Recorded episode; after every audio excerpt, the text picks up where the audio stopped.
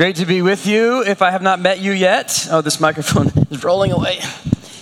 If I have not met you yet, my name is Logan. I am a pastor uh, just a few neighborhoods away, but I'm glad to be uh, with you guys filling in as you search for another pastor yourselves. Uh, we are going to continue in what we've been talking about for the last month or so, looking at the life of Jesus in the Gospel of Luke. And we've titled this series, There is Good News. And I love that title because it gets right to the point. The early Christians were trying to figure out how to articulate what Jesus had just done, what he did with his life and his death and his resurrection. How do we explain this? Is this like helpful advice? Like, no, this is like the announcement of good news. And it is still good news to us 2,000 years later, all the way across the world from where they were.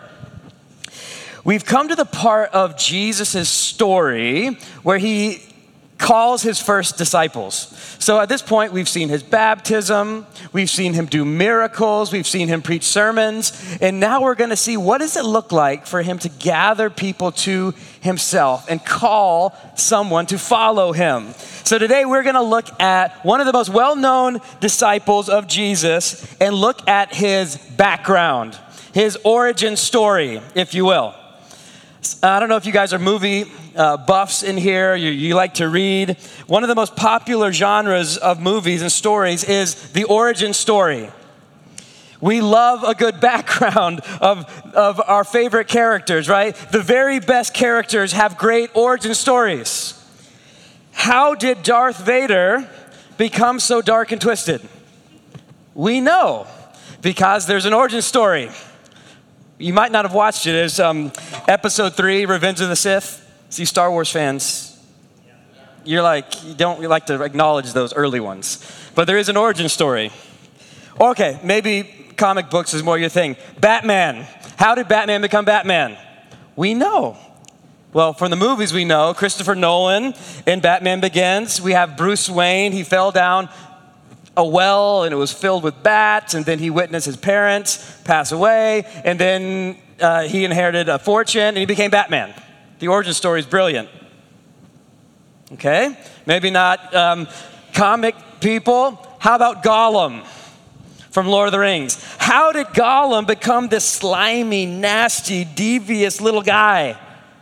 We know because of The Hobbit. And we see how the ring warped and twisted his mind and even affected his body. Origin stories are interesting because it gives us empathy for the characters. And in some ways, hearing someone else's story helps us make sense of our own stories. Sometimes there's trauma, like Batman. Sometimes it feels more like destiny calling the person forward, like Luke Skywalker. Sometimes it's pure chance, like Peter Park in Spider Man. Man, you're in the wrong place at the wrong time. You got bit by the wrong spider, and the rest is history. Today, we are going to look at an origin story of sorts. And we're going to look at the, the disciple that most of us know the best out of all of them, which is Peter. Peter was one of Jesus' first disciples. He goes on to be one of the key leaders in the Christian church, the first Christian church. He preaches the first Christian sermon, he writes parts of the New Testament. So he ends up being a big deal. He's a real disciple, but we know about Peter, he's not a perfect disciple. That's why we love Peter. Peter's always sticking his foot in his mouth. Peter's doing the wrong thing, saying the wrong thing, and he uh, doesn't always correct himself when he's corrected, right? He's doing it over and over and over again. But what we see about Peter at the beginning is really important. His origin story is very important for us. How did faith in Christ start for him? How did he become a disciple of Jesus?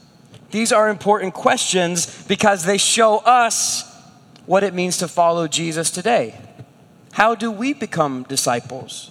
How can we become followers of Jesus? How do we live as followers of Christ? This story will tell us today. We're going to be looking in Luke chapter 5, starting in verse 1. On one occasion, while the crowd was pressing in on him, that's Jesus, to hear the word of God, he was standing by the lake of Gennesaret. He saw two boats by the lake, but the fishermen had gone out of them and were washing their nets. Getting into one of the boats, which was Simon's, he asked him to put out a little from the land. He sat down and taught the people from the boat. And when he had finished speaking, he said to Simon, Put out into the deep and let down your nets for a catch. And Simon answered, Master, we toiled all night and took nothing, but at your word, I will let down the nets. When they had done this, they enclosed a large number of fish. Their nets were breaking. They signaled to their partners in the other boat to come and help them. And they came and filled both of the boats so that they began to sink.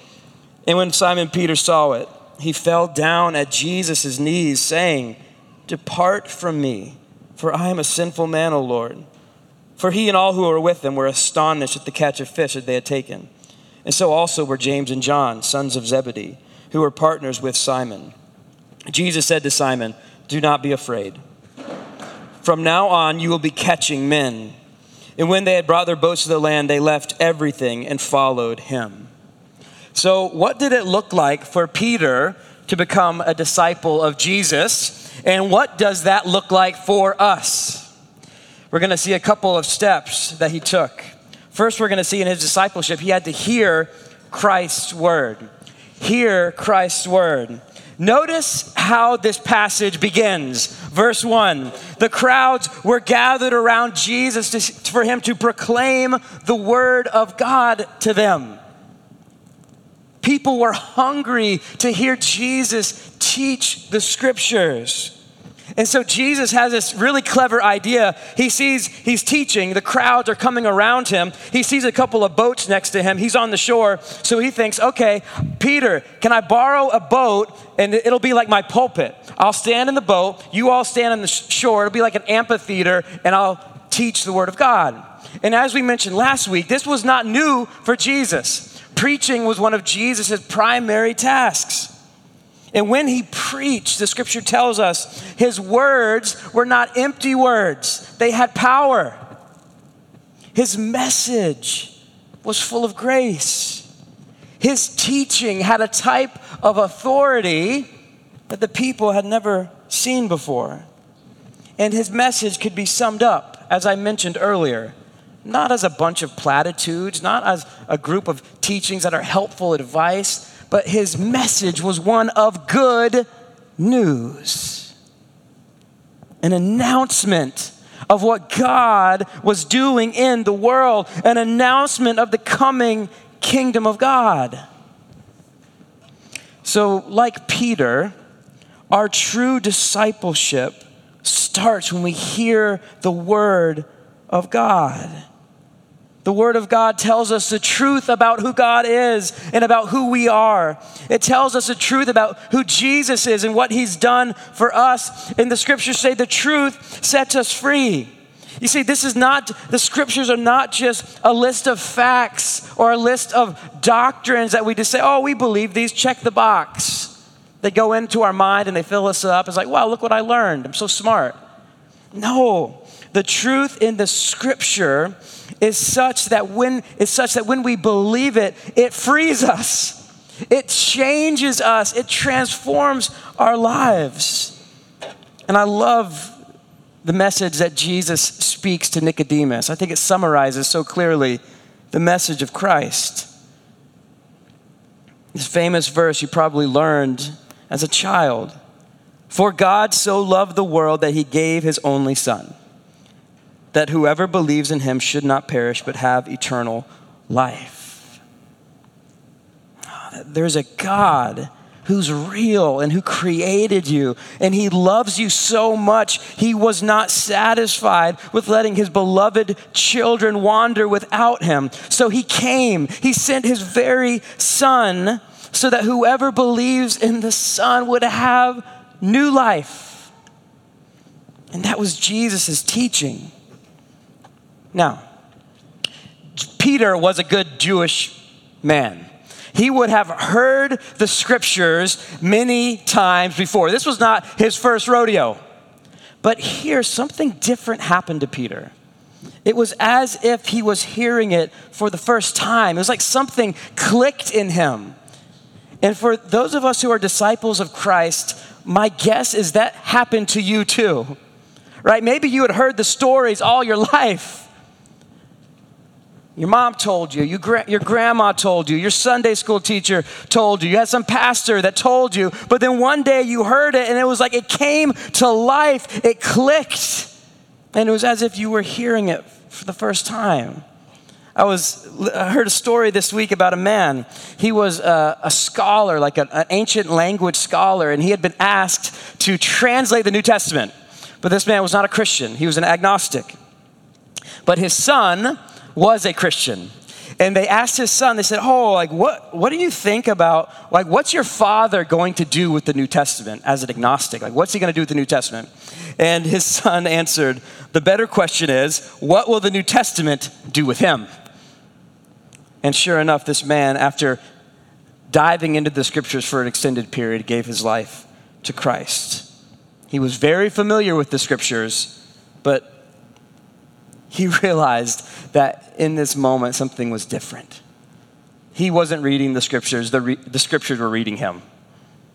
As C.S. Lewis, when he came to faith, he said, It's like I'm searching for God. And it was like I was looking through a keyhole, trying to find God. And all of a sudden, boom, there's a face looking back at me, realizing that God had been searching for him.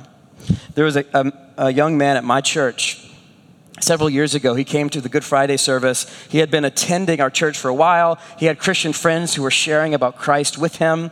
And that night on Good Friday, he gave his life to Jesus, and we baptized him several weeks later. But he was telling me his story, and he was like, Logan, like, I had heard the stories. Like, for a whole year, I had been sitting in the services hearing the messages.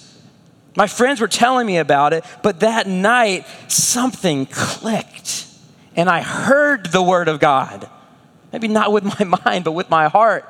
Something changed. This is how discipleship starts God's word speaking to us. It's foundational. Second, we see it's not only about see, uh, hearing God's word, it's about seeing Christ's power. Now, this is really interesting. Stay with me.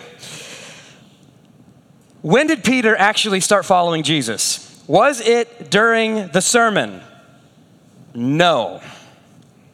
It was after the sermon. Peter doesn't just listen to the message of God, he sees its power. He experiences something firsthand. In this passage, what Jesus does is he shows Peter his power. Remember, Peter was a professional fisherman. If there's anything Peter thought he knew, it was fishing. That's what he had been doing his entire life, and he had had a really bad day. You guys know what it's like to have a bad day at work. You, you know, it, nothing worked out. I made no sales. I got nothing done. That was Peter's day. He had been all night fishing and he caught nothing. So he sits down, he's exhausted, he listens to the sermon, and then Jesus calls him out. Hey, Peter, take the boat, go to deeper waters, and fish again. And you can imagine how weird this was for Peter. First of all, Jesus was a carpenter, not a fisherman. So a carpenter was telling a professional fisherman how to fish. Second of all, it was the daytime. They knew if they were going to catch fish, they had to go out at night. Third, he tells them to go to deeper water. And at that time, during the day, you would not go fish in the deeper waters. They all knew this would be foolish. But of course, we know what happens. Peter, out of obedience for Christ, he says, okay, whatever. Grabs his boat, he goes out to the deeper waters, he throws down his net. And all of a sudden, his net is so filled to the brim, it's about to break. He takes one boat, he fills it up. He grabs the second boat, he fills it up so much that the boat begins to sink. And you say, what was Jesus doing? Like, what point was Jesus trying to prove with all of this? Well, a couple things were happening for Peter. First of all, Jesus had to show Peter his power in a way that Peter could understand in his context. Peter understood fish. Peter also needed to understand that Jesus wasn't just Lord over all of the weaknesses of his life. Maybe uh, he's seen Jesus uh, feed the hungry, maybe he'd seen Jesus heal the sick. But Peter's like, I'm, I'm kind of good, actually. I feel pretty strong. And it's as if Jesus is saying, if you are going to be my disciple, you're going to have to follow me with the areas where you think you know best. Not just in the areas where you're, you're okay to be no, I know I'm weak in that area.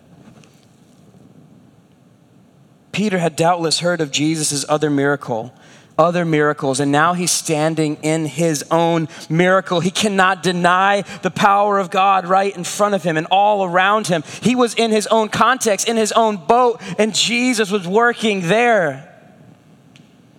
But if we even t- drill deeper, it's not just that Jesus was trying to show his power, Jesus was trying to show a particular type of power. That his power is one that redeems and restores. Jesus came not just to do random miracles, as I mentioned before. Jesus came to restore God's good creation and restore God's purposes in the world.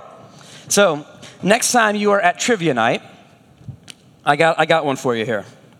What was the first thing clearly stated in the Bible that God created humankind to do?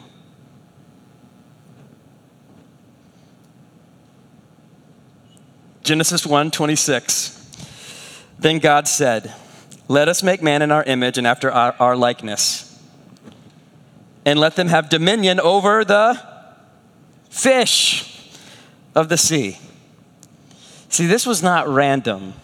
Jesus is actually pointing back to the very beginning. Jesus is showing Peter, hey, hey, what you've hoped for in the redemption of the world is happening in me. Do you remember God's original purposes for all creation? They are being fulfilled in me. So Jesus here, excuse me, Peter here, not only hears Jesus' teaching, and he could not dismiss it, but now he sees Jesus' power and he could not deny it. And the same is true for many of us when we began following Jesus. We had the message of Christ, which was compelling, but then all of a sudden, we experienced the power of Christ we couldn't deny it. Maybe for you, it was the people of God. Like you heard the message, but you didn't really get it until you saw it lived out in the church right? People who loved you, people who served the community, people who acted and talked like Jesus. All of a sudden, the message made sense to you. Maybe it was somebody who served you when you were struggling. Maybe you saw God answer a specific prayer. Maybe you saw God transform the lives of people around you and you just saw God's power. You know, often what I see at my church, you probably see the same thing here, is that when people first hear the gospel, before they believe, there's a, uh, there's a period where they're seeing God's power and they don't know what to do about it. Like they'll say things like, wait a minute, there are smart, successful people in my industry who believe in Jesus. Huh. Or, I've seen the love of Jesus displayed among this people. I've felt the warmth of this community. Or, I, hear, I keep hearing stories of people in my city and all over the world whose lives have been changed by Jesus. Like, is this just a coincidence that all these people, like, all have the similar story? Or maybe this one. I hear this one. Wow, like this is maybe a coincidence again, but maybe it's not. This is really weird. I think that God just answered my prayer. Right? And then all of a sudden, th- these um, the, the mental furniture is starting to get arranged, right? They're starting to say, wait a minute, I have this message, but now I've seen the power in the real world, in my life. And that's what happened with Peter, and that's what happened with us. But it doesn't end there. Third, we see Peter confessing his sins. And this is a part of our discipleship. This is a part of us coming to Jesus for the first time. You see, Peter's response in this text is really surprising. He just witnessed a miracle in his boat. He just had the greatest work day of his life. His boats were filled to the brim. You would have thought he'd be more excited. Verse 8 He fell down at Jesus' knees, saying, Woo, I'm rich. No, depart from me. I'm a sinful man, O Lord. What if I walked up to you after church and I said, Hey, I know we don't know each other very, well, I'm kind of new around here, but I'm serious, I put $100,000 in your bank account. You'd be like, I don't think so. No way. This guy's crazy. He's one of those weird preachers. I don't know. No way. But you'd probably go check. Like, well, maybe. you check it out and you say, Whoa, it's true. There's $100,000 in my account. Would you run back to the church, fall to your knees, and be like, Depart from me? I'm a sinner. No, you'd be like, hey, um, we need to get closer. Can we become closer friends? Because I seem like this is a good arrangement. You keep giving me money, we'll hang out. But you, you definitely wouldn't fall to your knees and be like, get away from me with all of your gifts and your blessings. So, what's happening with Peter here? Peter does the opposite of what we would expect. He's not excited, he's crushed, he's terrified, he's unsettled. He needs distance from Jesus, or so he thought. It's like the fish in the boat were not important at all because in the boat he got a glimpse of God. And when he got a glimpse of God, he got a glimpse of himself, and what he saw troubled him. He sees his own heart and he begins to be convicted of his sin. He falls down on his knees and he begins confessing to Jesus, and he doesn't know better, so he's like, I'm confessing, but God, I just need you to get away from me. This is the response we often see in the scriptures when people come into the presence of a holy God. Remember Isaiah? Isaiah comes into the presence of God, and his response is one of similar to Peter. He's like, I'm a man of unclean lips. I live among a people of unclean lips. Like, we're not qualified for this. We are not worthy to stand in your presence. You are holy God. And I'm looking at my life, my life, and it's not so holy. In our day, uh, it sounds something like this. I really want to have a relationship with God but I know who God is and I know who I am. So here's what I'm going to do. I love the songs, I love the sermons, I love the community groups, I love all the stuff about church. This is great. But I'm just going to go get my life together, get my act together, and when I do, I'm going to come back. And of course, they never come back. Right? Because that's not the way the gospel works. it never works that way. That's not the gospel. That's not grace. That's not what Jesus came to do. But there is this sense of I cannot get near God with my sin. But how does God respond to us in our sin? How does he respond to Peter? Here is the, the crux of the story. Here's the climax of what's happening, and it leads us to our final point responding to the call. Peter is in a very vulnerable place. Can you imagine how he must have felt? He is on his knees in a boat, presumably in front of a large crowd of people, and here he is airing his dirty laundry for everyone to see, confessing his sins to Jesus. Do you see how vulnerable Peter is in this moment? And you think, okay, what is Jesus going to do? How does Jesus respond to us in that moment of our deepest vulnerability where it seems like we are seen to our core? There's no hiding. Peter knows that. There is no sweeping it under the rug. I am exposed before God. What is he going to do with this? Jesus said to Simon, Do not be afraid. From now on, you will be catching men. And when they brought their boats to land, they left everything and followed him. In another gospel, we read that Jesus simply says, Follow me. First of all, Jesus comes close. And here's what we see in the gospels in our weakness, in our brokenness, in our sin, God actually pursues us. He leans in. Jesus does not listen to Peter. Thank God. Peter's like, Jesus, get away from me. And Jesus is like, no, no, no.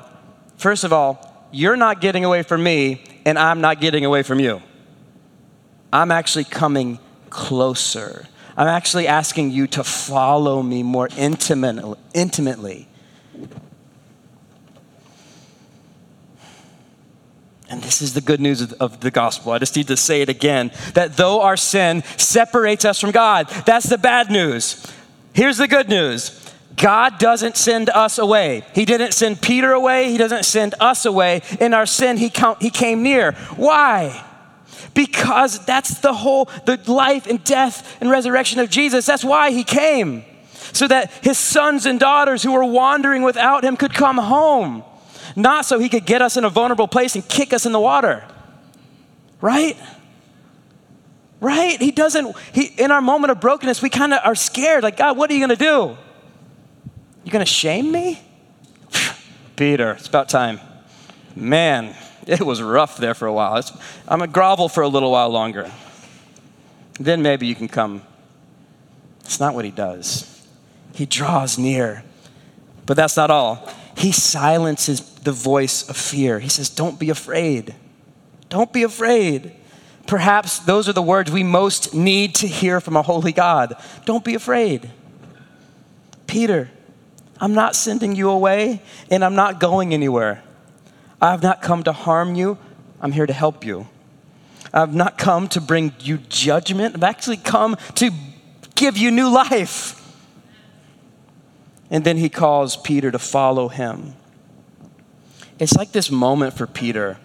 He's seen the miracles, he's heard the message, and it's as if Jesus is calling to him, saying, Peter, don't you see? Can't you see who I really am?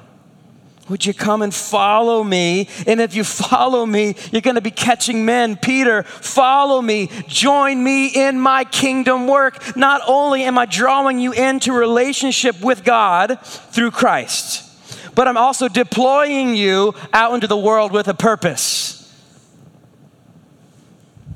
There's dig- you see the dignity in that.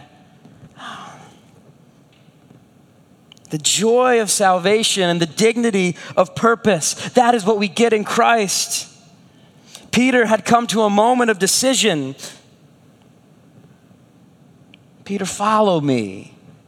And I can imagine everything going through his head like, what about my fishing business?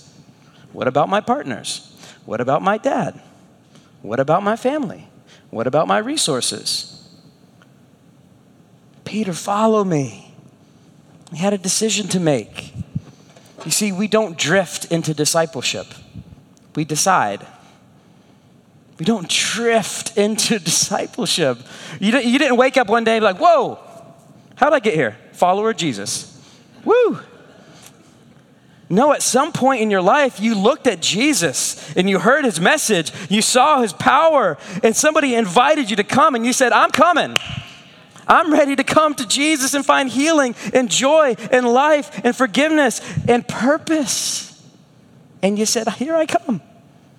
And that's where Peter was. And I think that's where we need to be this morning, this afternoon, this evening. What time is it? but for Peter, it meant a couple of things. And it means the same for us. I'm going to close with this.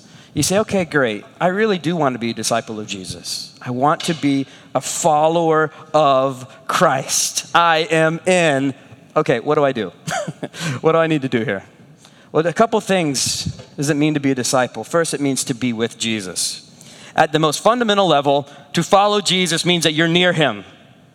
Right? This wasn't metaphorical in the sense where it's like, or I follow someone on Twitter, or I follow a set of teachings. No, it was about being near a person.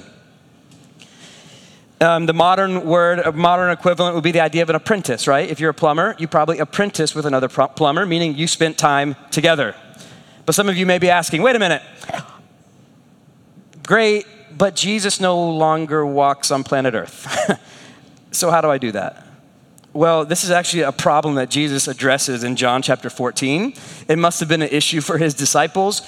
Remember when um, the disciples are like, Jesus is like, I'm going away. I'm not going to be with you in person any longer. And the disciples are like, um, how do we go where you're going? He's like, see, the thing is, you're not. But I am going to send a helper who is the Holy Spirit. In Greek, the word is paraclete, literally, this idea of coming alongside, the one who comes alongside to help, the Holy Spirit. And guess what? When you trust in Christ, I'm going to indwell you with the Holy Spirit so that there is no distance. There's nearness, there's felt presence, there's relationship, and it's not hot, cold, in, out. It's fullness of the Holy Spirit. And more than that, I'm going to leave behind my good word. So you're, you're going to still be able to hear me speak. You're going to have the Spirit, you're going to have the word of God for fellowship. So to be with Christ. The second thing a disciple does is to become like Christ. For Peter, him in the boat was not the finished product. He was just getting started. But to follow Jesus means to take on his character. And as we walk with him, we begin to look like him. That's what Paul is telling us in Galatians with this Holy Spirit. He's saying, Hey, I need you to keep in step with the Holy Spirit. And as you do so, you're going to grow in the fruit of the Spirit. Meaning, Christ in you is going to bear fruit, and that fruit is basically the likeness of Jesus Christ. It is His love. His joy and peace and patience and kindness, goodness, faithfulness, gentleness, self control. All those things are going to grow up in you so that you will be like Christ, to be with Christ, to be like Christ, and finally to do what Jesus did. Isn't the ending of that so beautiful? Peter, come. Not only finding forgiveness and joy and peace, if, as if that weren't enough, I'm also deploying you in my purposes in the world. You're going to join me in my mission. And here's what's cool the, the words here are not individual, the text is plural. It literally says, You all will be fishers of men. So I think sometimes we think of the image and it's like a dude at the end of a pier sitting in a chair by himself with a fishing rod. Here I am, God, fishing. That's not the picture. The picture is a boat full of people, each of them holding a corner of the net, working together in Christ's mission. So here's the question today Would you follow him? Maybe today you've been around church for a while. Maybe you're new here. Maybe somebody invited you. Maybe you're listening somehow. The invitation is the same for you as it was for Peter. Follow Christ? Would you put, put you, would you put your faith in Him? But for those of you today who would say, No, I've actually been following Christ for a while, the invitation for you today is to evaluate your discipleship. How's it going? Do you have good intentions? Or are you actually following? Those are two different things. I spent large parts of my Christian life with great intentions, very little follow through very good intention, nothing that really looked like following.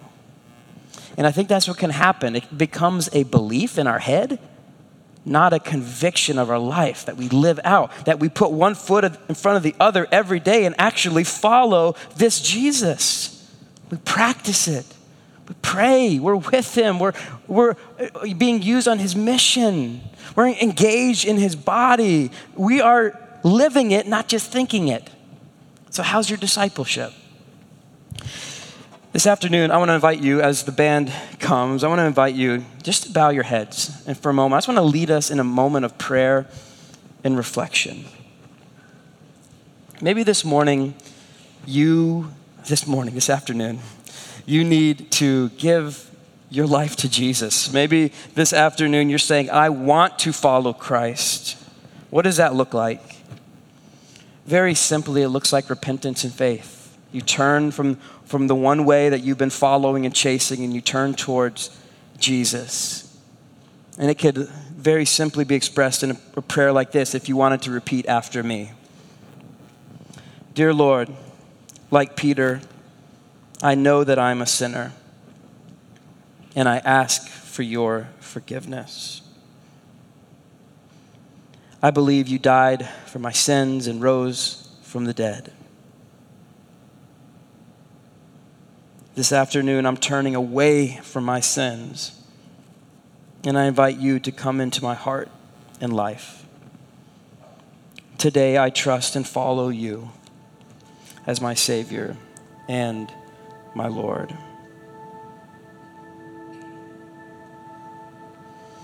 Father, we are so grateful that this tension we see in the boat, where you have a holy God and an unholy person, how do we resolve the tension? We're grateful this afternoon that we know how the story ends, that Jesus himself would resolve this tension at the cross where he would die for our sins in our place and then offer us the freedom and joy of life and forgiveness.